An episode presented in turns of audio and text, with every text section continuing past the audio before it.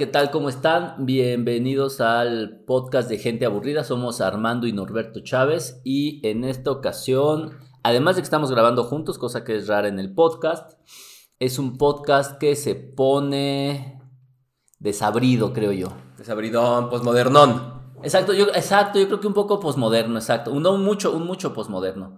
Vamos a hablar de dos temas. Un libro que se llama La posverdad y de la película Madres paralelas. Madres Paralelas de Almodóvar. ¿Con qué quieres empezar? Yo digo que empecemos por el libro. Sí, después, viene, digo- después viene peor. Después, quién sabe, ¿eh? Ahí yo tengo mis dudas. ¿Sí? No, ma- Pero bueno, quieres vamos a empezar con el libro de posverdad de Lee McIntyre. McIntyre. Que yo no lo conocía, honestamente, ¿eh? No me lo agradezcas. Yo no, de hecho no conozco ni el autor, o sea, este es la primer, como el primer texto que leo de él. A mí me surgió porque estoy leyendo un texto de escritura y en el texto de escritura una parte amplia sobre la posverdad y referencian al libro y me pareció que estaba bien. Ahora, creo que la posverdad es, pues fue un término que se puso de moda como en, a principios del siglo XXI, gracias a Donald Trump. De hecho, parece ser que es el güey así como que primordialmente es el ejemplo, ¿no? Es el estelar. Bueno, en realidad, bueno, hay que aclarar, el posverdad es un ensayo. Es un, sí, es porque son como 200 hojitas. No, no es, tan, no es tan grande. Es un ensayo que habla acerca de esta palabra y, de, y más que una palabra, el fenómeno de la posverdad, ¿no? Abordado con mucho empirismo, creo yo, ¿no? Sí, y además con bastante base. O sea, la verdad es que hay que reconocerle al autor. Yo creo que sí. Sí le echó ganas en la... Sí, porque se basta los problemas de las, de las empresas tabacaleras. O del origen del mismo... Término de posverdad, ¿no? Que Y, utilizan. y, y que- y- y como que... ¿Quiénes son los responsables de que existe esta posverdad? Que ya hablar de verdad ya es un pedo. Yo creo que hablar Ah, bueno, de sí. posverdad ya es oh, doble pedo, ¿eh? Ahora, la definición de posverdad me parece como muy- algo que tiene también bueno este libro es que trae un glosario que te ayuda ahí a... Porque tiene muchos términos buenos. Sí. muchos, muchos, pero finalmente un poco lo que dice es que la posverdad es la interpretación de los datos en base a tu sentimiento o a tu sentir. O a tu Al- ideología. O a tu ideología, sí, pues a lo que tú sientes o crees, alejado de lo que dice el número o el dato duro. ¿no? Básicamente es un poquito así la, la. La ¿no? definición para él. ¿Y qué te pareció? ¿Te gustó? ¿No te gustó? Pusiste ahí en tu cuenta de Instagram que te dejó medio agridulce. El libro en sí, o sea, yo porque soy un puto quisquilloso y porque yo tengo cierta ideología y yo creo que me está sesgando. Pero el libro en sí se me hace un buen ensayo en el sentido de que te da una perspectiva de cómo nace el concepto, desde dónde nace, desde los fundamentos filosóficos, la aplicación misma, ¿no? Por ejemplo, La que- consecuencia. la consecuencia misma de utilizar la posverdad. Y como bien dices, el papel de Donald Trump dentro de este fenómeno, pues es impresionante. O sea, si es un buen ensayo, yo creo que si alguien me preguntara, oye, ¿con qué le podría entrar con el, el fenómeno de la posverdad? Yo le recomendaría este texto porque además es muy esquemático. O sea, va por capítulos y hace un cierre. O sea, te explica todo un fenómeno. O sea, por ejemplo... Sí tiene un hilo conductor muy claro, ¿no? Exacto, por ejemplo, el de las tabacaleras te explica qué ocurrió con las tabacaleras, cómo utilizaron la posverdad y después te hace un resumen. Ah, bueno, esto se engarza al fenómeno global de la posverdad de esta manera. Entonces se me hace un libro muy didáctico. Eso sí, debo reconocerlo que es un libro muy didáctico y que te lleva de la mano para que entiendas la posverdad. O sea, creo que algo que sí hace que nos que le falla mucho a todas las ciencias sociales, biológicas o la que me digas, bueno, las matemáticas todavía peor, es que quiere dejar el mensaje al lector. O sea, no se sube en la tarima de la intelectualidad y por lo tanto no puedes entender el texto. O sea, y que eso pasa en ciencias, en todas las ciencias. O sea, tú Ah. quieres leer posverdad no, o cualquier otro fenómeno Ya. y, es- y este autor o esta autora se suben a una tarima de un conocimiento muy amplio, una, Muy abstracto. muy abstracto, muy para iniciados, y pues jamás transmites. O sea, entonces aclaremos que la posverdad no es un texto ni de sociología ni de filosofía, es un texto de divulgación que trata de explicar cómo funciona la posverdad a través de un ensayo que sigue una estructura muy bien o muy clara, muy, muy estricta incluso, me parece, o sea, bastante bien documentada. Ampliamente documentada, o sea, tiene más de 200 o 300 referencias. No, o sea, todo, todos los capítulos al final traen su... su... El, índice de, de, de- de notas hasta el pie y de referencias. No, y son enormes. O sea, cada capítulo debe tener como una cerca de 20. 20, 30, sí, sí. Sí, o sea, es varía, el- pero sí. Es enorme el trabajo O sea, que el hizo trabajo- el señor, debe hay que reconocerlo bueno. bastante bien. Te digo, o sea, sí es un, es un libro bueno, porque es muy didáctico, es muy... Es muy de divulgación. Ándale. Yo creo que ahí es donde a mí me cuesta de repente separar esas funciones. Es que exacto, o sea, si tú lo quieres ver como un libro Profundo. No, no, no, un libro de texto, pues. O sea, un libro de texto de filosofía, un libro de texto de sociología, no lo es. No. O sea, cojea mucho porque finalmente el lenguaje y los conceptos Claro. no son los que tú esperarías de un, de un universitario o de alguien que esté estudiando filosofía o sociología. Sí, O claro. antropología, o sea, o algún área social que esté afín al tema, eh, no, no lo ves. Sin duda, el lector de a pie, y yo me podría incluir ahí, o sea, de a pie en el sentido en que la sociología y la filosofía no es algo que me atraiga de maneras significativas, pero, pero lo logras entender muy bien. Y de hecho, como yo ponía en mi, en mi cuenta de Instagram, o sea, yo creo que es una lectura que cualquier persona que em, tenga una red social debería de leer para entender pues, todos los dramas que vivimos en las redes sociales. Que el término de. Bueno, el fenómeno de la posverdad está muy cercano a las fake news o al clickbait, a todas estas cosas, porque es la manipulación misma de los datos o la manipulación misma de los fenómenos y los hechos a conveniencia. O sea, de una manera perversa, ¿no? o sea, con un fin perverso. Sí, o sea, con un fin muy específico. Vamos a manipularlo para No, pero, pero, mis pero lo ajá, pero lo manipulas sabiendo que alguien pierde y que tú ganas. Ah, claro, o sea, claro. no es una manipulación de datos sobre texto de mejorar algo dentro de la sociedad. No, no, no, no, no, no. Que aparte de eso sería una, una desvirtualización de cómo llegar al bienestar social. O sea, llegar al bienestar social a través de mentir o de interpretar erróneamente o de manera perversa los datos, pues como que va en contra de, del principio mismo, ¿no? De la verdad. del principio mismo de la verdad. Ahora, el, el- el asunto aquí, a mí algo que me costó mucho trabajo diferenciar, pero mucho, mucho, es el, el que según yo, cuando lo estaba leyendo, después ya lo maduré a ver si tú opinas lo mismo, es que México toda su vida ha vivido en posverdad. Es decir, una de las grandes discusiones que tiene eh, durante el ensayo es que en el momento en que la política participa en la interpretación de datos, a través de Fox, por ejemplo, y a través de Donald Trump, Ujú. o sea, cuando se vuelve algo tan masivo, en ese momento surge la posverdad, que después se difunde a todos los, todos los aspectos de la sociedad. Entonces, a mí me daba la impresión de que entonces a los gringos pues se les había trazado un poco, bueno, ahí sí nos adelantamos nosotros a los gringos, es decir, desde que existe la política en México y existe Televisa al menos, existen para nosotros, o desde como yo lo entiendo, la posverdad. O sea, ¿cuántas veces en los noticiarios mexicanos Claro. porque no teníamos un, ni siquiera teníamos un contrapeso. No, a ¿eh? diferencia de los gringos que tienen cuatro cadenas que más o menos pues, ah, pueden pelear entre ellas, salvo Fox que pareciera ser la, porque aparte se dan- Ah, le dan una met- Fox, Fox la... Fox la cadena, Fox News. Yo pensé que el expresidente No, no, no, Fox dije, ¿qué hace aquí? y este pendejo que No, no, no, me refiero a la cadena de Fox en Estados Unidos, que es como la que favorece la posverdad, pero pues México desde que existe el PRI Televisa. existe Televisa o si no era el PRI eh, algún periódico franco de derecha. O sea, como que México siempre ha tenido, y yo creo que no solo México, y Latinoamérica ha tenido este fenómeno, entendía yo, este fenómeno de la posverdad en el sentido de que la interpretación, es más, las mañaneras de este país hoy por hoy es un ejemplo tal cual de la posverdad. Ah, claro, las- yo- sí, yo, yo concuerdo que los comunicados amplios y extensos que hace el presidente actual de México se engarzan en este fenómeno de la posverdad. Pero creo que ahí de- sería conveniente utilizar la, la distinción que hace el autor entre mentir y posverdad. Claro. Que eso es lo que yo te decía, o sea, yo al principio decía, es que México toda la vida ha vivido en posverdad. Ahora, O sí, ha vivido base de mentiras. aquí la gran diferencia, creo yo, es que la posverdad, eh, como, la de- bueno, o como se describe dentro de Estados Unidos, es un fenómeno que permeó a todas las esferas. O sea, no Sí. solo la política, si bien es cierto, la política está, pero hoy pasa en cualquier cosa, en las vacunas, en el cigarro. eh, en la marihuana, en la marihuana, bla, bla, bla. Exacto. Y en México la posverdad existía solo en la política. O sea, hasta ese momento, o sea, te- me refiero al- a la mitad del siglo pasado, a la Sí. última mitad del siglo pasado. O sea, de los 50 para adelante. Exactamente. En el sentido de que eran los políticos los que nos mentían, pero toda la demás gente no se... eh, eh, en- y en todos los otros aspectos de la sociedad no existía este fenómeno de la posverdad. Era como muy particular de la política mexicana. Todo lo demás, pues ahí iba. ¿no? En cambio, la posverdad en Estados Unidos, como se describe en, la- en la- en- en esta parte del siglo XXI, o el principio del siglo XXI, comienza a permear a todo ya.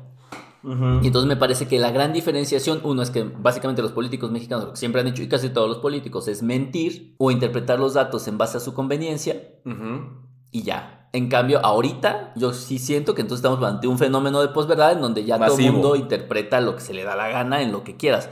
En la, en la nutrición, en la medicina, en la educación, en lo que me digas. Pero también se, se debe a un fenómeno democrático, ¿no? Entre más personas tengan esta confianza en que son educadas, que tienen una, no sé, este, formación académica mínima o amplia, como la querramos definir, también vas a tomar esta postura, ¿no?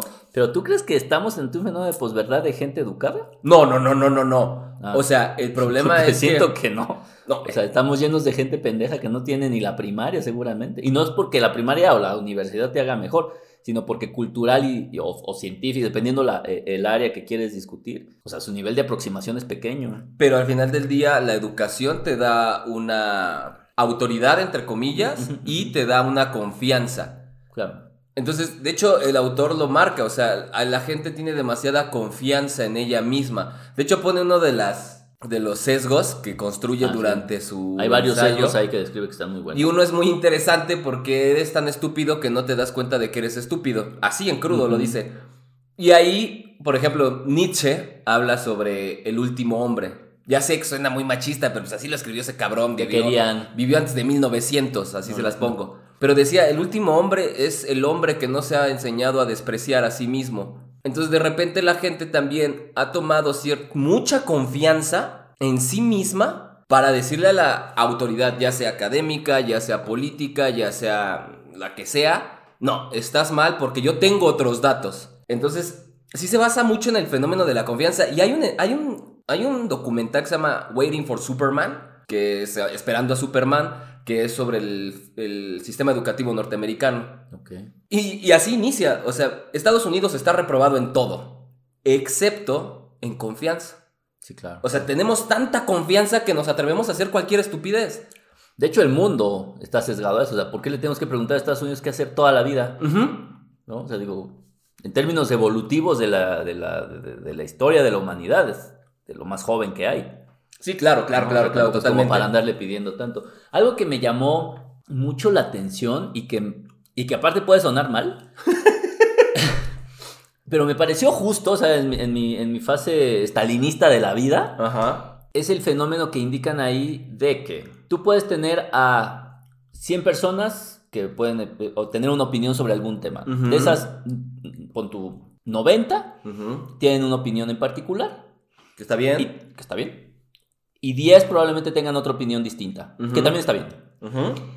El gran problema, que, que, lo manifiestan muy claramente, es que los medios de difusión actuales le dan el mismo peso a las dos opiniones. E incluso puede ser que hasta la más pequeña, o sea, la de las 10 La maximicen. La maximicen. Que eso podría ser útil en escenarios en donde las minorías se expresan. O sea, ah, claro, estás diciendo la población indígena está pidiendo sus, ejercer sus derechos ahora en la construcción del tren Maya, güey, pues es probable que se necesite que ellos estén sobrevalor, no sobrevalorados, sobreexpresados o sobre, sobre manifestados en algún medio de comunicación. Claro. Pero justo es la población que menos le va bien. O sea, tú no ves a los indígenas teniendo más voz en los medios de difusión. Claro, claro, sí entiendo tu punto. Tienes más voz de gente pendeja. Sí. A la que le tienes que escuchar y que le dan el mismo peso solo porque son distintos. Entonces pareciera ser que el hecho de ser distinto te da el derecho a tener la misma voz claro. que los otros 90. Claro, que, claro. Que en un sistema sensato, me parece lógico, el problema es que se vuelve tan perverso el sistema. Claro. Que, los que se a su conveniencia. Completamente a su conveniencia, sí, o sea, definitivamente sí. Y la gente que debería, o sea, como te digo, la gente vulnerable, grupos minoritarios, eh, indígenas, no sé, toda esta, o sea, la, o sea, la gente que expresa de la violencia, etcétera, jamás está expresada. Sí, no, no está y tendrían que ser los más sobreexpresados dentro de los medios de comunicación. Y jamás ocurre. Entonces, obviamente los utilizan con el objetivo, uno, de vender datos, o sea, de vender promociones, de vender eh, publicidad. Claro, claro, claro. Y de tener al grupo que les interesa tener enfrente. Algo que decían todos ahí, que estaba súper interesante, es que al final del día todos hablaban de Trump porque vendía, porque vendía tiempo de televisión, o sea, se volvía muy lucrativo hablar de este güey. Es que empiezan a generar eh, puntos de rating. O sea, si tú tienes a Trump o tú tienes a Obrador, por ejemplo, en México, seguramente vas a tener unos puntos de rating hasta el cielo. Y eso, como empresa de medios de comunicación, se vuelve muy importante. Y ahí es un cambio que de hecho habla el autor de cómo cambian los medios de comunicación. De ser estos baluartes de la libre expresión que existen, siguen existiendo, Aunque son pequeños. son pequeños o son los minoritarios, se hizo un cambio, entonces, ah, esto es lo que vende, esto es lo que hace el clickbait actualmente, o es lo que genera números, que es el big data, pues entonces vamos a jalar vender. estas voces que parecieran, entre comillas, ser disidentes y disruptivas, pero no lo son, son muy acomodaticias al fenómeno que quieren eh, modificar a su conveniencia, ¿no? Y, y creo que, y aparte lo dice muy claro, y sí es cierto, o sea, lo que le vino a dar, o sea, la cereza del pastel para desmadrar todo esto fue Internet.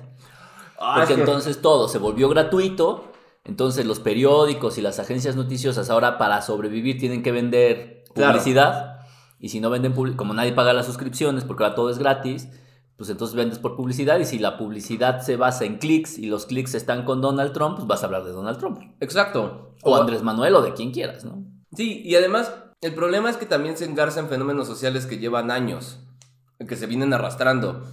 O sea, el hecho de que, por ejemplo, Donald Trump haya ganado, mucho se atribuye a que, ah, es que los gringos, es que las, las clases sociales se unificaron para llevar a Trump. No, o sea, mucho de lo que se explica es, hay algo, hay un fenómeno estudiado en Estados Unidos que se llama los white trash, la basura blanca. Y es la población más pobre de Estados Unidos, blanca, tiene poca educación, que son, por ejemplo, los rednecks, etcétera, y que el discurso de Trump les hizo eco porque es una población que no tenía voz. Porque la mayoría de los políticos como Barack Obama, como Clinton, como Bush, son de una élite política. Ya sabemos que Barack Obama sí tuvo un origen muy humilde, pero sigue siendo una élite política y que no tiene el mismo discurso, los mismos prejuicios que tiene esta sociedad. Este pedazo también de Estados Unidos que existe y que no se había y que no se había expresado.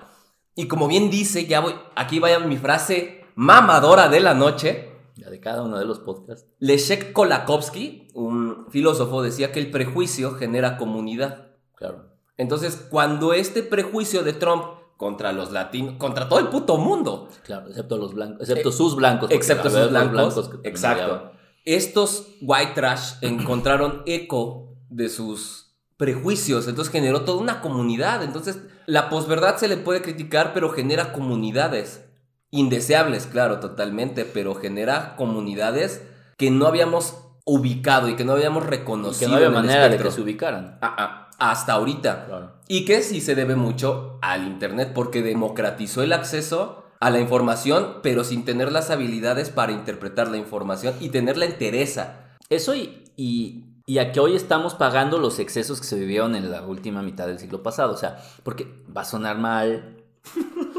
Advierto. Pero ¿por qué tenemos que escuchar a algunas personas? No deberíamos de escucharlas. Sea, hay gente que no debería de tener derecho a emitir su voz. O sea, yo sé que la libertad de expresión, pero hay gente que no. Sí, no. O sea, no, la no. gente que, que vende eh, jugos para curar el cáncer no debería de tener derecho a hablar de eso. Puede hablar de otra cosa. Claro, claro, claro. Pero, pues, obviamente estamos pagando los excesos que, que se dieron a- a- por la discriminación durante la segunda mitad del siglo pasado. Entonces, pues, hoy tenemos que escuchar a cualquier cantidad de animales hablando de lo que se les pega la gana.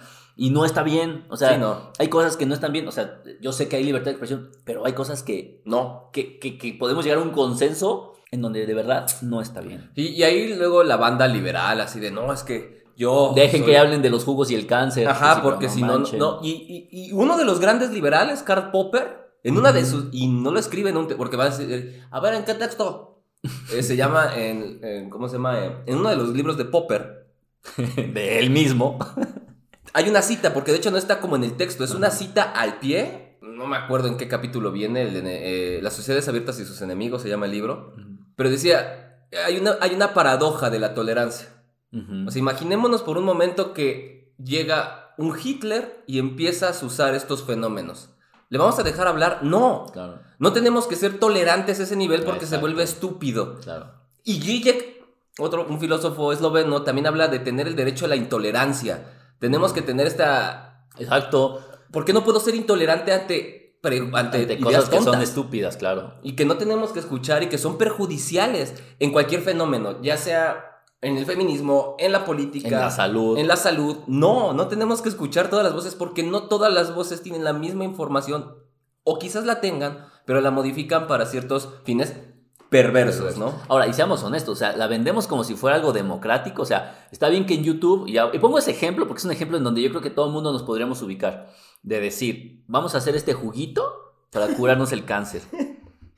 Según YouTube, no, pues no lo puedo bloquear, ¿no? Porque es limitar su, capa- su, su libertad de expresión, limitar su libertad de expresión. Pero saben que no lo hacen porque tiene 5 millones de vistas ese video y deja un montón de publicidad. O sea, también es absurdo vender este aspecto democrático de la vida cuando sabemos que la- esa democracia depende de cuántos anuncios vende esa democracia, que es lo mismo que el ejemplo de Trump. Claro. No es que los medios de comunicación quisieran hablar de él porque lo que dijera fuera pues, cercano a lo sensato, Claro. sino sencillamente porque vendía tiempo publicitario. Claro, exacto. Y ese es el problema del pinche Big Data actualmente, porque todo lo queremos solucionar. O sea, hay algo que a mí me revienta. Soy un analista de datos. Sí, eso que... Es que en realidad no, o sea, cuando escuchas lo que hacen de análisis de datos, ves que en realidad no construyen un análisis Sí, estadístico. no. con- O sea, ni matemáticas sabe. Ajá, la mayoría. Lo que hacen son presentaciones bonitas Exacto. por este Visual Basic o su chingada madre. No, pues por cualquier cosa. Y, Ya por y vicio. ya, o sea, ese es su análisis de datos y el análisis de datos es productividad. Claro. Entonces también creo que el fenómeno de la posverdad está engarzado en un fenómeno de los datos en sí mismos. O sea, el dato desnudo, que eso es lo que hace el pinche Big Data. El Big Data no está, no tiene eliminación de confusión. O sea, es un pinche dato crudo. Sí. Entonces no tienes un análisis estadístico de ahí, pero la gente, ah, mira, no, es que son tantos datos y yo ya puedo construir una verdad ahí. No, o sea, Ahora, algo que dice que a mí me dejó así cagado es que buena parte, porque no puedo decir que toda, pero buena parte de la culpa es de la filosofía. Eh, yo, Te voy a decir por qué, ahí me voy a agarrar madras con el autor. pero te voy a decir por qué y me parece válido. Ajá. O sea, el, posmodernismo se basa en que ahora la interpretación de, en este caso, de la filosofía o de la literatura o del arte, porque De la ahí es donde- verdad. Pero surge principalmente en, en los movimientos artísticos, ¿no? El tema del posmodernismo, primordialmente. Sí. Entonces pasa de que el autor es quien, Es la autoridad. quien es el hegemónico o quien dice cómo se debe de interpretar una película, una obra de arte, una obra de teatro o un libro, a que ahora el lector es el que la interpreta, ¿no? Entonces tienes esta este, eh, Esta libertad. percepción de la estética que es dependiente del cada, de cada persona. Hasta ahí todo bien. Pero cuando eso lo llevas al cáncer o a la política, se desmadró.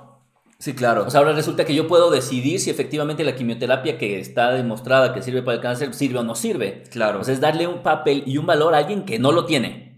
Eso no quiere decir que el paciente no pueda tomar una decisión. Por ejemplo, si tú le dices al señor, a ver, o señora, usted tiene A, B, C, D, E, F propuestas de tratamiento, elija la que quiera o ninguna.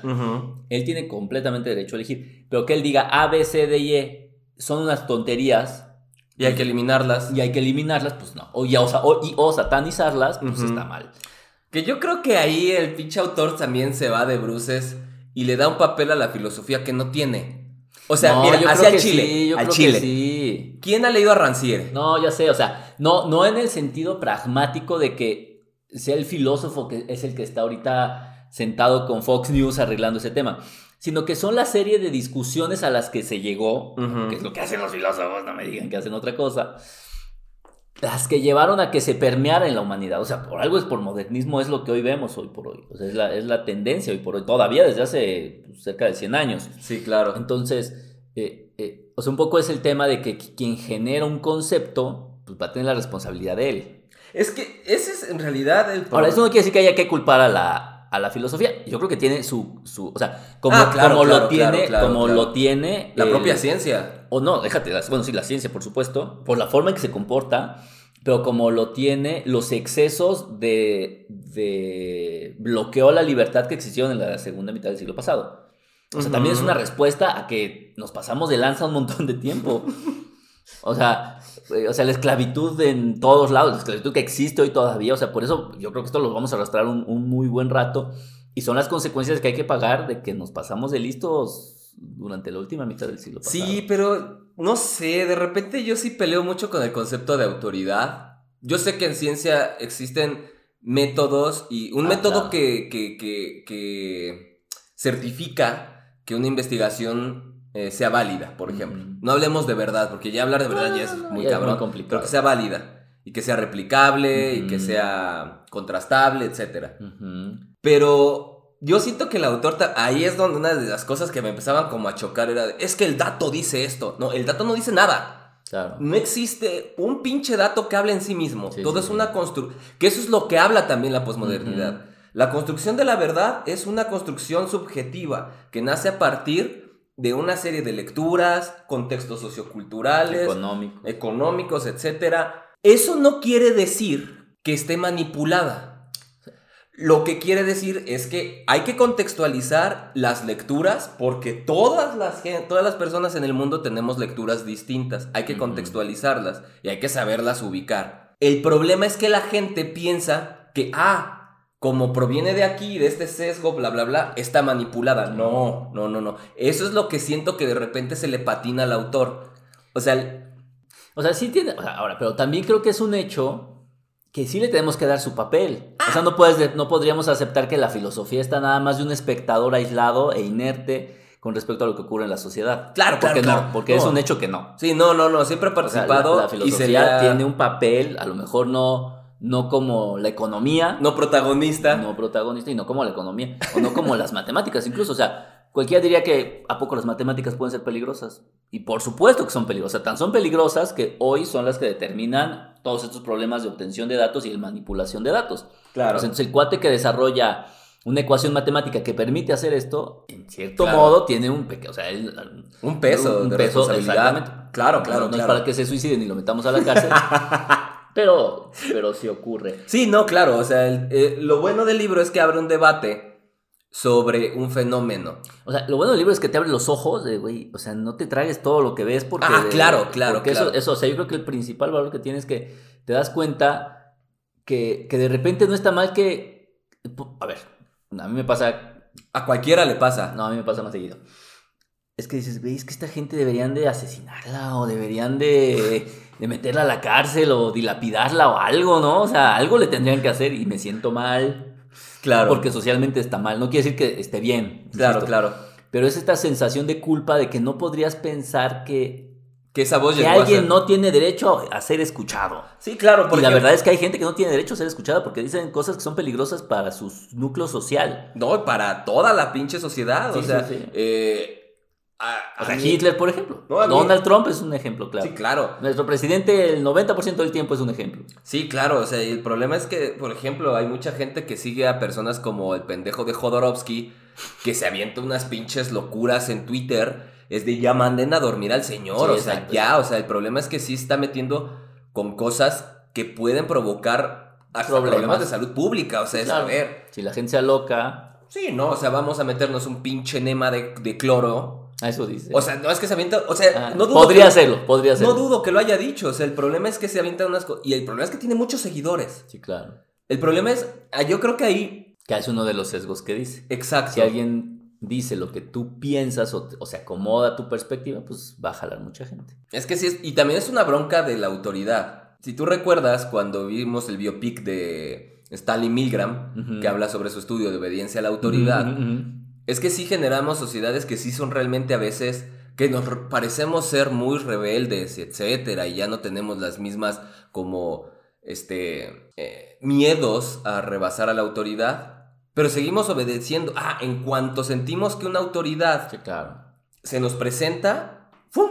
Puede ser la que sea, o sea, puede ser una autoridad que tenga una bien intención o una autoridad que venga pero Sí, y- a y- y dañar. con ¿eh? la autoridad incluso yo no me referiría ni siquiera a las fuerzas policíacas. Ah, ejemplo. no, no, no, no. O sea, me referiría a, a cualquier otro grupo. Sí, claro, a un Y- filósofo, mm, no sé, como soy este blanco, soy o, bueno. o- o soy negro y O tengo soy negro, derecho soy a bueno. expresar O todo como lo soy lesbiana, soy buena. O, O como toda mi sociedad ha sido golpeada. Es como un poco lo que pasa ahorita con, con la necesidad de querer hacer que España pida perdón. ¿No? sí. Es como, como soy indígena, sí, sí, tengo sí. Lo, puedo tener el derecho de pedir pendejadas. Puede pedirlo y, se, y es una parte Pero, de la pero que lo pide un presidente suena complicado. No, a mí no me parece mal, honestamente. Tampoco me parece bien. Tampoco yo lo haría. O sea, en el sentido de que. pues, honestamente eso no va a solucionar No los problemas de los indígenas. nada. Es algo, porque para- aparte, el problema de los indígenas ya hoy no son los españoles. No, somos nosotros. Somos los mismos mexicanos que los Sí, claro. Súper, súper mal, súper Sí, mal, pero creer que algo es bueno o es malo porque pertenece a un grupo social minoritario, minoritario está pésimo. mayoritario, etcétera, es Sí. el peor O sea- error. Y de hecho que ahí viene mucho de la posverdad. Ah, Exacto. como se adapta a las necesidades de mi grupo mayoritario, minoritario. O al momento social en el que tienes que escuchar a todas las voces por pequeñas que éstas sean. Sí, y con pequeñas no nos, no nos referimos A los, a los números, exacto. Sino mal o bien informadas, ¿no? Sí, sí, sí, o que tienen un interés genuino o un interés no genuino. Ey, claro, o que tengan la necesidad de dialogar. Claro, o que estén representando algo que realmente está afectado. O sea, entonces yo creo que desde esa perspectiva. Ahora, todo esto lo estamos haciendo nosotros. La verdad es que el libro lo hace mucho más sencillo. Sí, Además, toma un ejemplo muy claro. Bueno, creo que sí. pues, dos ejemplos muy claros que básicamente son Donald Trump y la manipulación de, los, de las tabacaleras. que ahora está ahí. Yo, Yo, ya no me acuerdo si ya fumas o ya no fumas. poquito menos ya, pero no funcionó. el problema es que el mismo fenómeno que ocurrió con el tabaco Ocurre con las drogas actuales. estaba ocurriendo con la marihuana. O sea, ahora resulta que la marihuana cura todo. Exacto. Cuando... Pero sigue siendo ilegal. Ajá, claro, claro, bueno, claro. en muchos lugares, pero. Claro, pero ahorita ya es así como, no, es que no mames. La marihuana, no, es que tienes este mm, hígado graso, Marihuana. Mira, hay estudios, ¿eh? Con THC. THC, etcétera. Sí, pero hay estudios que la gente no accede. No, y que ya sabemos que no funciona. O sea, hay un estudio que utilizaba un análogo y la gente se suicidaba más. Ajá, entonces es. Si ustedes buscan propaganda de las tabacaleras en los años 50, Ya, lo y había mismo. tabaco para bebé. No, pues había la cocaína. Ah, claro. La cocaína curaba todo. Ah, sí. Y ahorita es la marihuana y es de. A ver.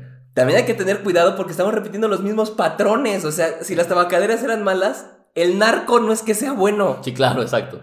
Sí, porque seguramente no es como que. Sí, además lo riegan con quién sabe qué pinches pesticidas. O sea, no mames. ¿Cómo lo produce? Exacto. Sí, ahora. Pero bueno, lean el libro. Yo creo que vale la pena, o sea, ahora esto no está tan clavado como lo estábamos platicando, la verdad es que es un libro muy de divulgación. Sí tendrá de repente algunos aspectos un poquito áridos, chiquitones ahí. Te puede eh, medio chocar Me- me- su Ah, fe te- ciega en la No, ciencia. te choca a ti porque te caga la ciencia, pero al, No me caga de, la al resto ciencia. de la gente ni se, el resto de la gente ni se va a dar cuenta dónde está la ciencia ahí. Porque la verdad es que me parecen muchos datos empíricos. Claro, claro, O claro. sea, hay claro. mucho empirismo en el. O sea, Me parece, exacto. Si no hay estudios, ah, no te va a citar un Sí, estudio. no, no, o muy poquito, ¿eh? tiene ahí un par de cosas ahí muy chiquitillas, pero, pero la verdad a mí me parece que cualquier ser humano debería, o sea, que utilice una red social el día de hoy, debería de leerlo, o que, o peor aún, que se cree el opinólogo de todo, Sí. debería de leerlo para saber que hay veces que pues, es mejor callarse la boca No. un rato y, y esperar a que las cosas se decanten, porque es un hecho que la historia eso sí hace, es que tarde o temprano nos demuestra por dónde íbamos bien y por dónde vamos mal. Y no en el sentido de callar si no opines, sino en el sentido Sí, de, sí, sí. literal, respirar, reflexionar y analizar cualquier cosa, aun sea de grupos en los que nosotros congeniamos o nos incrustamos. Es que no me acuerdo si fue ahí o no, pero creo que sí es en el libro, en donde dice, tú puedes tener el derecho que quieras opinar, o sea, tú puedes tener la opinión que quieras de lo que quieras. Y eso es a nivel individual completamente una obligación, incluso eso es válido. Pero que esto lo manifiestes a nivel de poblaciones más grandes tiene una responsabilidad distinta. Claro. O sea, yo podría opinar lo que quieran del tema que me digan, pero eso es para mí y solo para mí. Sí, claro. Pero si yo tengo que hablar a estudiantes, pacientes, a nuestros miles y miles de escuchas, la responsabilidad cambia. Sí, claro. Y pues bueno, y eso tendría que pasar. Sí, claro, exacto. Entonces sí, o sea, no, no, no estamos diciendo que se callen, Sí, simplemente claro. vamos a respirar un poquito. Entiendan que hay diferencia entre las opiniones personales y emitir juicios de valor a grandes poblaciones. Claro, y las consecuencias que Y yo las llevo. consecuencias. Pero está bueno, o sea, me pareció que está un libro bien. A ti el, el prólogo sí no me gustó, fíjate que yo no entendí tus, tu- todos tus detalles de... de- Ay, es que el pinche prólogo se aventó. Hay una cita muy conocida para los que conozcan a Nietzsche que dice, eh, según el libro, bueno, según el prólogo de un español decía, es que Nietzsche dice que no existen los hechos, solo interpretaciones. No, así no lo dice. Nietzsche, porque muchos trabajos se basan en el estudio de la moral, es no existen los fenómenos morales, no existen los hechos morales. Ah, Lo que existen son interpretaciones morales de los hechos. Y cuando lo pones así, parece que congenia con el libro. Claro. O sea, sí, porque estamos haciendo pinches constructos morales de hechos. Ahora, ¿estás de acuerdo que ese es justo un fenómeno de posverdad? Exacto, por eso dije, no mamen, a ver, me están hablando de la posverdad y aquí me están Y modificando me las están cosas. poniendo una posverdad en el prólogo. ¿Qué pedo? Pero Pero, no, es culpa del que hizo el sí, esa es el- responsabilidad Del editor. del editor y del que escribió el prólogo, no del autor. Sí, claro, el autor no lo tocó. Sí, pero, yo creo que hablando de posverdad, ya ahí la podemos dejar. Sí, pero está bueno, échale una leída. Sí, me Sí, parece. Además sí. está rápido. O sea, cuatro horitas lentas. O sea, leyendo lento y. O un día, pónganle. Exacto. Sí, y ahora sí, vámonos con el siguiente tema, que es una película que al parecer no te gustó. Híjole. ¿Que ¿Cómo se llama? No Madres Paralelas. Madres, Madres Paralelas, de Pedro Almodóvar.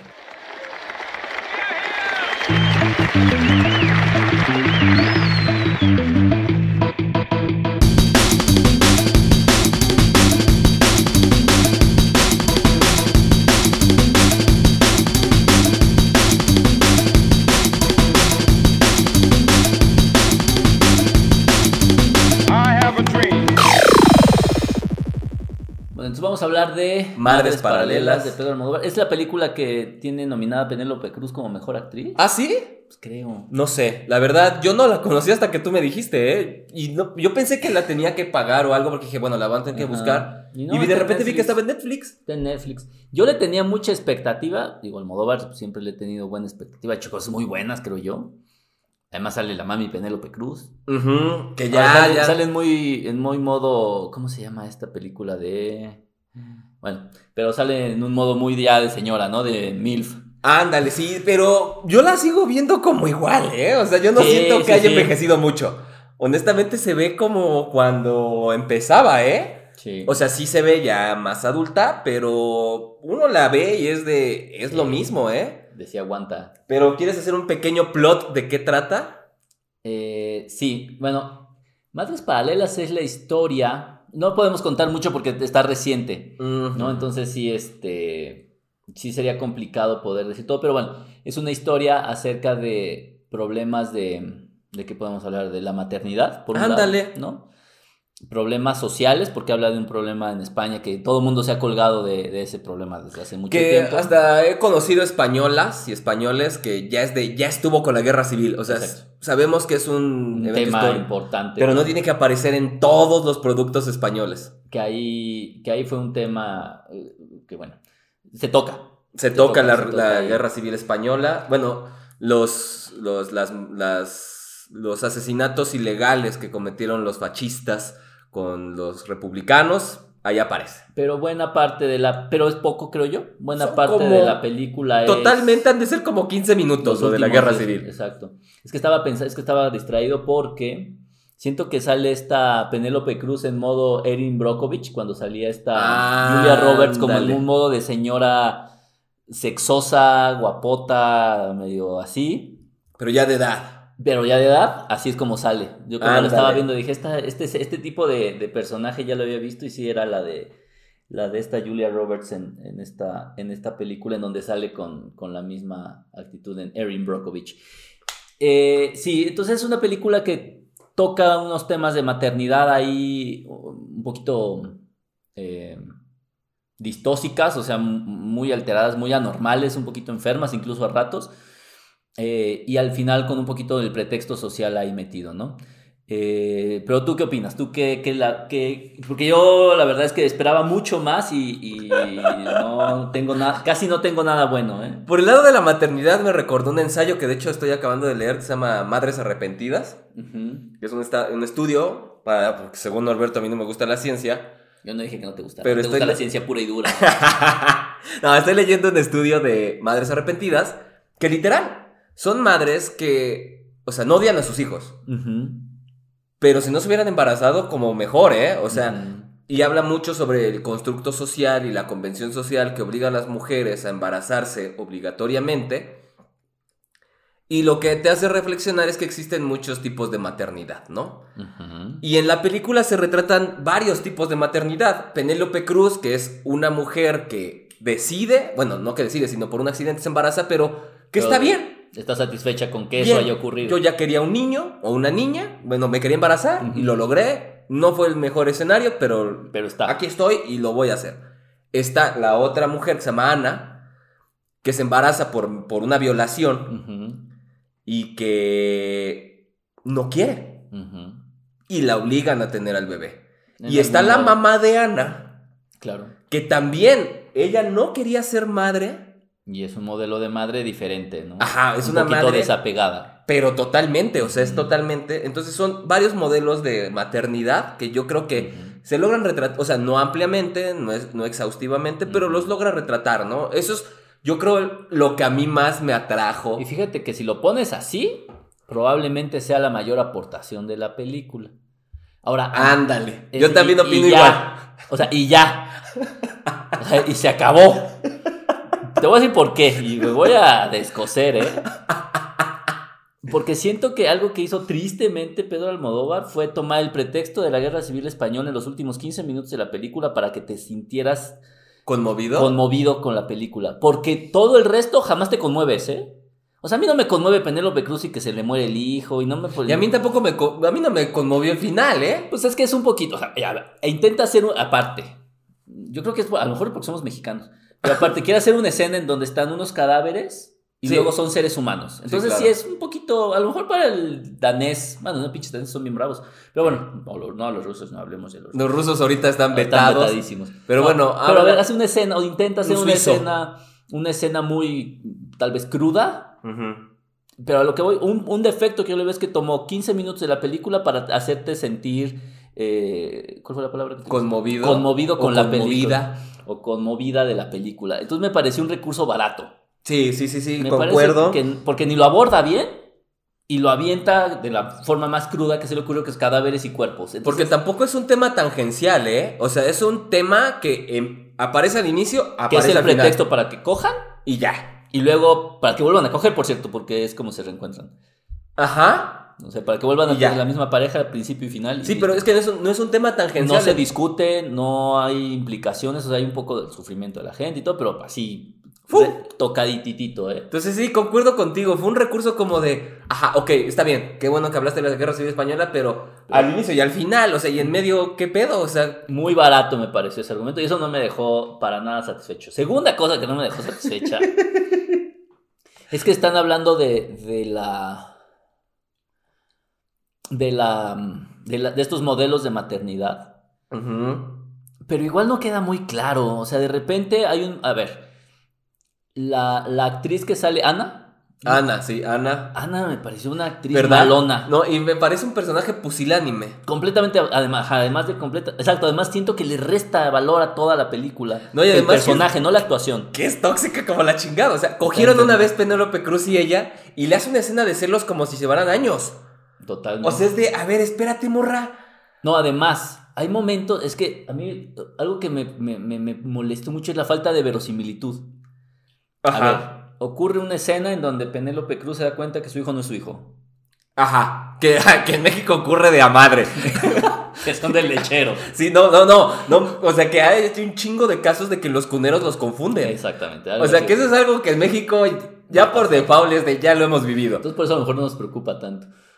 Pero cuando se lo dice, pues no hay una reacción así tremenda. Luego hay otra escena en donde para saber si es o no la verdadera mamá, agarra a la niña esta y le, toma- y le hace una prueba bucal para sacarle las células y da- Y la otra como que tontamente cae. O sea, a mí me llega una persona y me pone un hisopo en el hocico nada más para... A no, ver. ¿Qué pedo? Sí, sí, sí, sí. Entonces es como muy inverosímil eso de repente. No, y además, yo creo que hasta las series gringas lo han. Las series españolas, igual de detectives, que yo veo un chingo, que son como mis novelas turcas, pero para mí.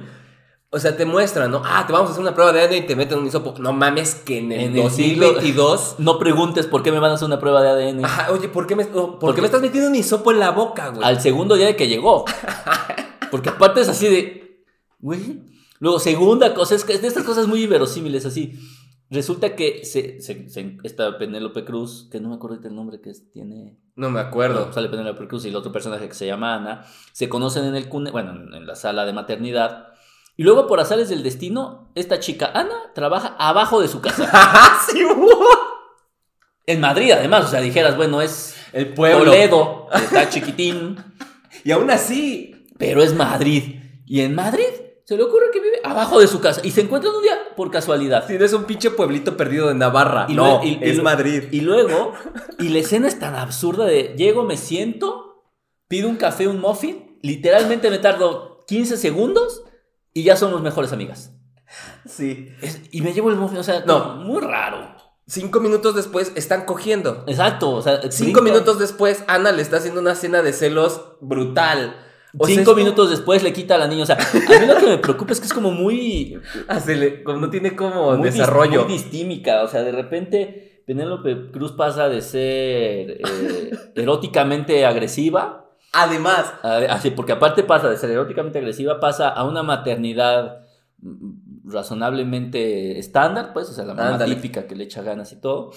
que eso podría ser Luego ya, pasa al abandono, porque literalmente parece que abandona a la escuincla. Literal. Porque literalmente. Y, y cuan- en cuanto se la lleva la morra esta, se olvida de la niña y me voy con el otro a darle a echar pata y ahora a rescatar cadáveres. A echar pata y a abrir la fosa de su la- pueblo, del Ajá, pueblo pero- de la abuela. Pero pasa así de, de uno al otro, ¿eh? no O hay sea, desarrollo de los personajes. no, el personaje brinca así.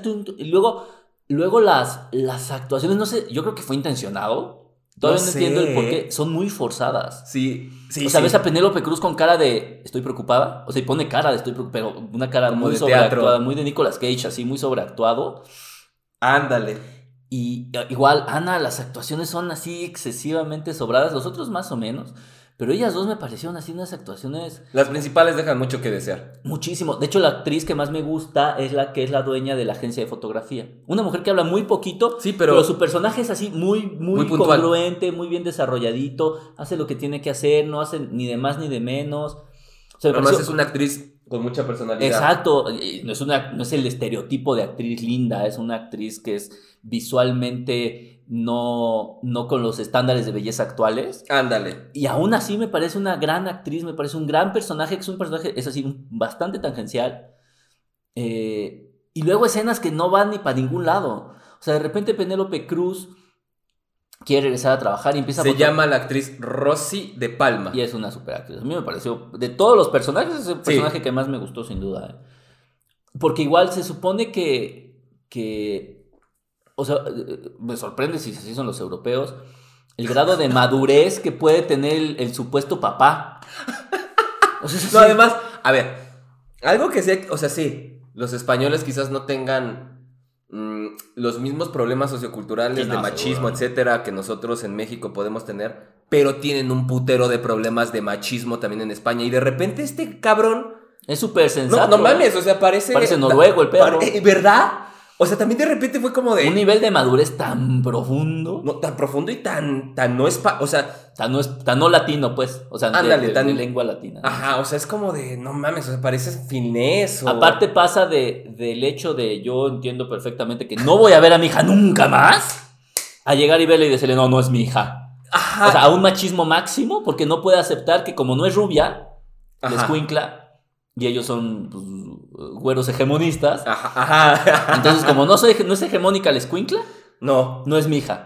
O sea, sí tiene la madurez como para aceptar todo lo demás, Pero pero no que no acepta hija. ese punto. Y aparte ese punto es el que obliga a que surja Penélope toda la Cruz. historia, ¿no? O sea, de que ya tenga dudas de si es en realidad o no su hija. Sí, pero sí, de repente los personajes no son creíbles. Aparte, a la otra chica se le muere el hijo.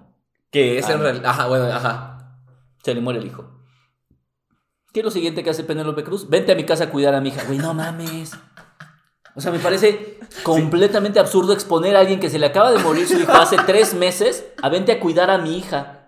Sí. O sea, sí me parece, o sea, sí, me parece falta de respeto total y absoluto. O sea, yo creo que todavía no tiene ni el duelo de su hija y ahora es encariñate con la mía. Sí, claro, porque además te voy a obligar a que la cuides todo el día porque yo me voy a a Quédate a trabajar. dormir con ella además. Que es ahí el pretexto para que después se echen pata. Sí, pero a mí algo que me llamó mucho la atención fue lo de las niñeras. No de la niñera a- Que a lo mejor responde a lo que tú decías de manifestar estos ejemplos de lo de la maternidad. maternidad. Pero, por ejemplo, lleva ya después de que, bueno, Penélope Cruz tiene una niña, porque es una niña irlandesa que le ayuda a cuidar a la niña. Que también ese papel de la chica irlandesa no me quedó muy claro. Es como una nana. No, no, no, sí, ya sé, pero, o sea, no le veo el sentido en la película. Si quitas a la niña irlandesa, ¿qué pasa? Nada. Nada. Pero de repente. Porque podrías meter a la otra igual, ¿eh? Pero el problema es que se me hacía como de. O sea, tu, el papel que tiene la nana más bien la tienes como de. No de trabajadora, sino de tu pinche criada y que la maltratas. O sea, y que la quieres tener como si fuera una trabajadora y es de. O sea, se me hizo como chocante hasta la. res- la... Y hasta medio racista que fuera irlandesa. ¿Y por qué no la puso alemana? No, o sea, el problema es que la trataba de la chingada. No, no, por eso, pero ¿por qué Irlanda? O sea, no sé si por qué, pero el hecho de que cumplía el estereotipo, Ajá. o sea, de ser Irlanda, que no quiero decir con esto que los irlandeses sean No, nosotros, no, pero, no, no. pero ¿por qué no puso un alemán? Sí, claro que. O un danés, o un noruego. Sí, entonces sí fue como. O sea, como- El personaje es. O sea, el cómo. No sé. ¿Cómo lo humillan? Porque literalmente es humillarla. Ajá, ajá, porque. Y no sé si eso fue intencionado, como bien dices, pero. Pero sí, puntos- sí, la emoción que te despierta intencionadamente es molesta. O sea, Es no molesta molesto. de. no, es, como, güey, ¿qué necesidad tenías de poner esto? Ajá. Porque ándale. tampoco te lleva a explotar esa emoción. Ok, entonces vamos a hablar ahora del racismo que existe en Europa. Ok, fine, perfecto. Vamos a hablar del racismo que existe. Pero no. Sí, sí, sí. Y, y 15 minutos después, se acaba.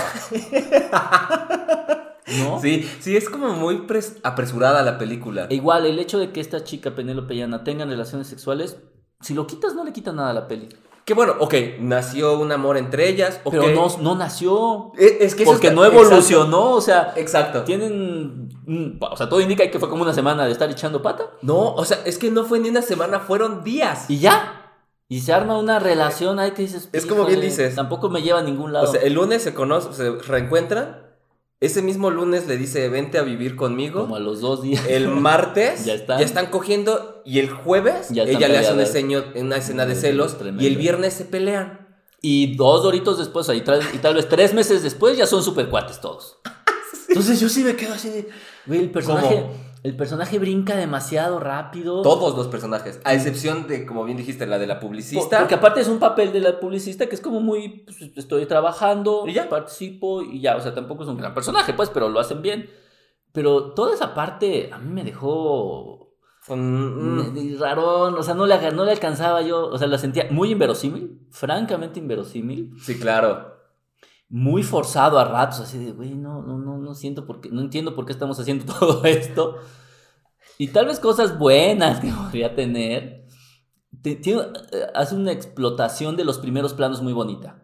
Sí, sí, de sí, sí. repente tiene unas escenas de primeros planos muy, pues hasta un poquito experimentales porque son con unos fondos dinámicos cuando el primer plano es muy estático.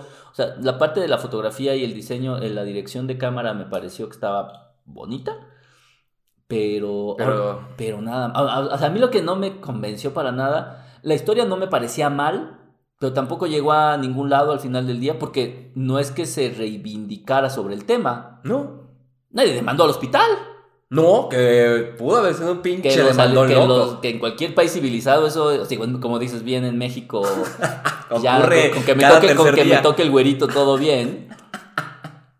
Pero pues, güey, yo, yo pienso que en un país civilizado hacen eso y hay un drama, o sea, cierras el hospital. Sí, no, por menos, ¿eh? Y ahí absolutamente nadie la... Nadie armó pedo. Entonces, no sé hacia dónde los quería llevar Pedro Almodóvar con esa película. Pero siento que a mí me llevó a, a pensar que eran un poquito distímicos todos. O sea, todos tenían estados de ánimo bien raros. Sí. Cambiaban a cada rato.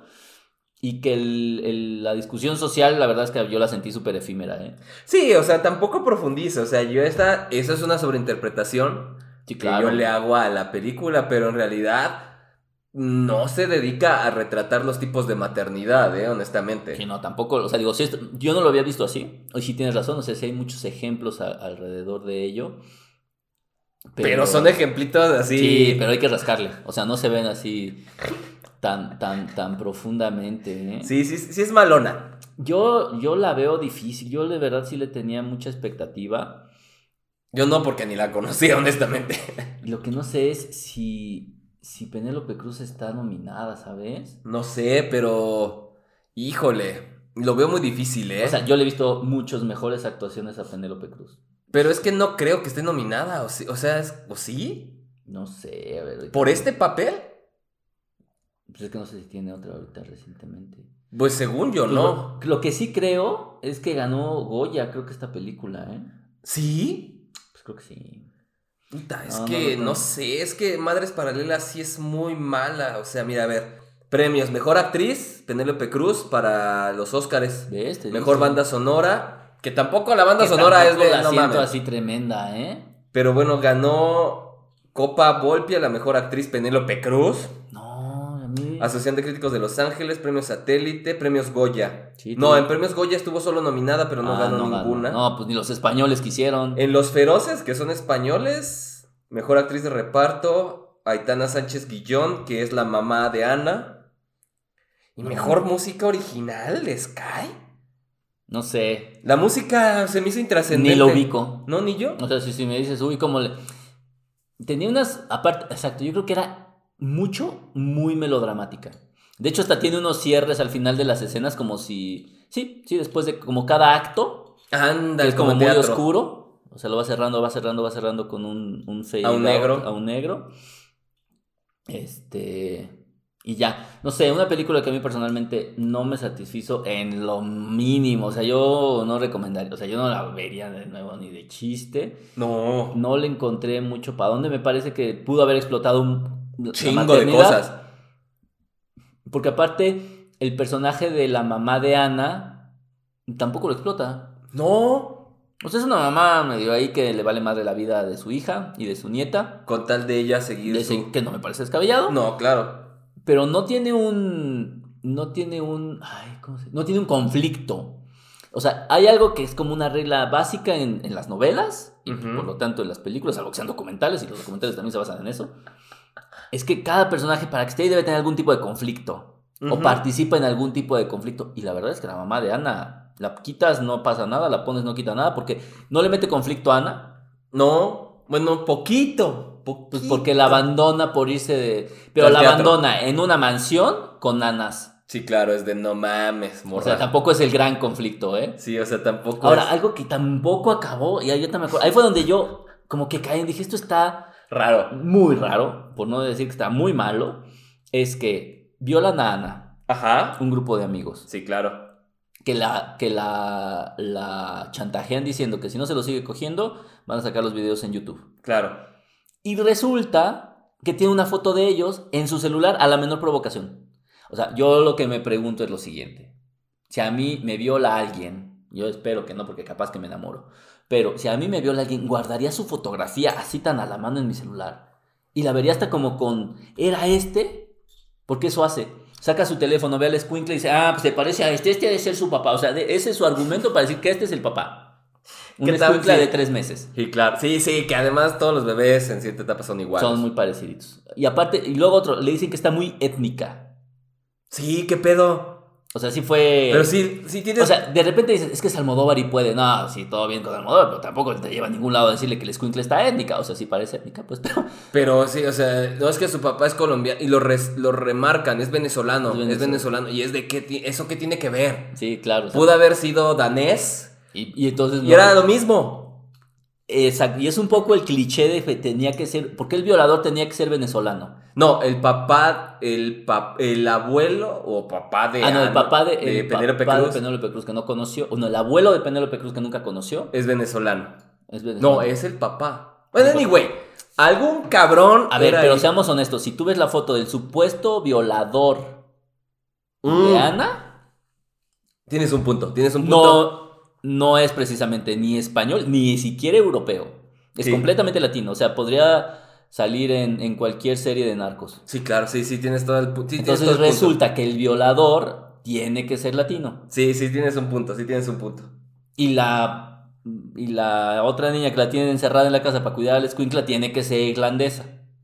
Sí, sí, sí, sí, tiene puntillos que es de. ¡Ay! O sea, ¿qué necesidad tenía? No lo había visto desde ese punto. O sea, convengamos que los españoles solitos pueden violar a sus españolas, ¿eh? Sí, claro. O sea, está perfectamente descrito y a, y al- y a otro tipo de, de preferencias de género sexuales les dan unas chingas de perros. Esto está, es un problema actualmente en España. Sí, en todo el y mundo. resulta que tiene que venir un latino a violarse a la niña esta. Sí, A claro. una niña que es de un estrato socioeconómico extremadamente alto. Sí, porque. Entonces quiero sí, imaginarme cuántos latinos, igual sea, no es que no es el peyorativo, pero son cuestiones de estadística pura y dura, cuántos latinos Tienen tienen, ese, a- ese, ese acceso económico en España.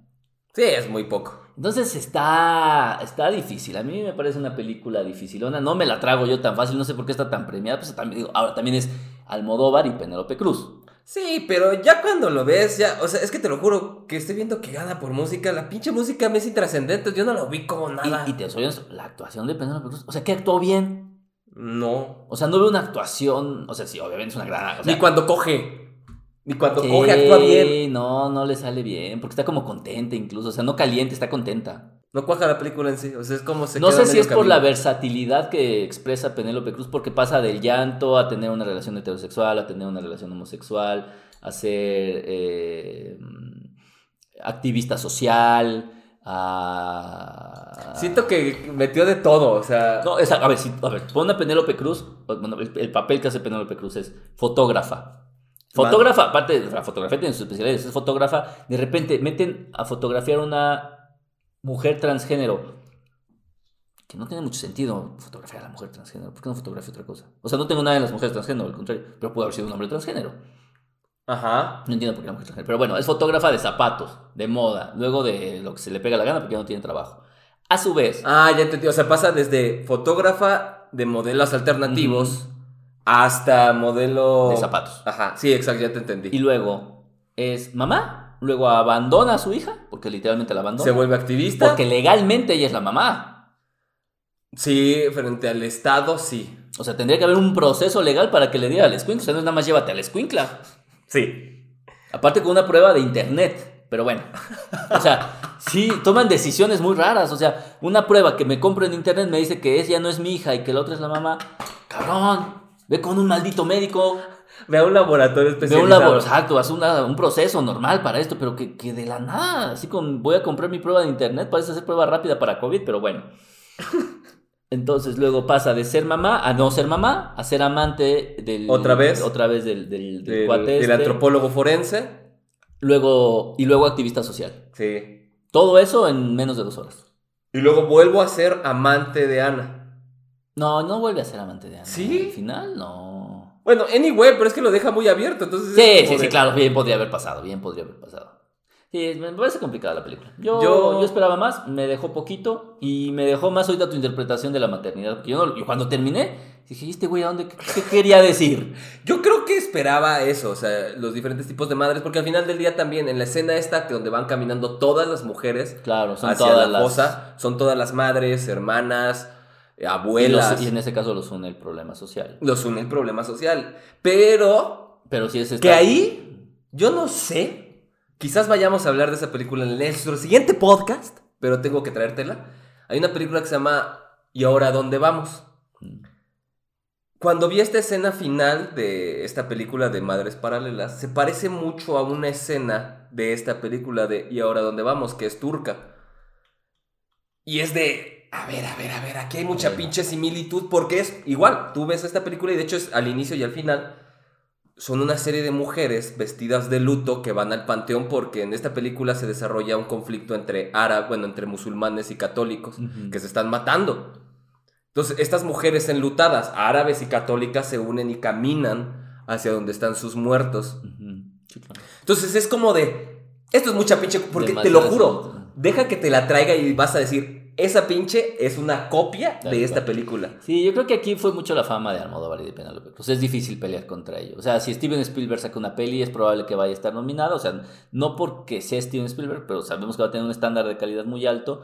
Y además es Steven Spielberg. Sí, claro. Y lo mismo pasó aquí. Ahora, si me preguntas, a mí personalmente me dejó bastante sin sentido. No sé ni para dónde me quiso llevar, ni me gustó la actuación, honestamente. La música que le están premiando ni la ubico. Y lo más bonito que para mí fue un poquito la dirección de, bueno, la fotografía, Fotografía, la dirección pero- de la cámara de repente. Y ya, pero de qué es inverosímil, a mí me parece lo más inverosímil del universo. Yo tampoco la volvería a ni la recomendaría, No, honestamente. No la vean, no la vean, se la pueden aguantar. Hay mejores películas, creo yo. Sí, hasta... Criticaron mucho la de este del toro. Ah, sí. Pues mucha gente dice que sí. La última que Yo no la he visto porque estoy peleado. Quiero ver si mejor lo leo. ¿Cuál? ¿El del callejón de los... No sé. de las almas perdidas? Ajá. Dicen que, que está muy buena y que y es una novela. ¿A poco? Entonces a lo mejor valdría la pena la novela. Pero no mames, o sea, cri- critican a Guillermo del Y Toro. no criticaron esta mogre, están mal. Sí, exacto. Entonces, no la vean, mejor escúchenos. Sí, Y listo. Sí, exacto, y pues Y- yo creo que ya y por hoy. recomiéndonos porque ya hasta se nos pasaron los tiempos. Ya, Ya vámonos. estamos con el tiempo. Entonces ya saben, síganos en Twitter, en Spotify y en cualquier lugar. Y recomiéndenlo harto. Vámonos. Bye.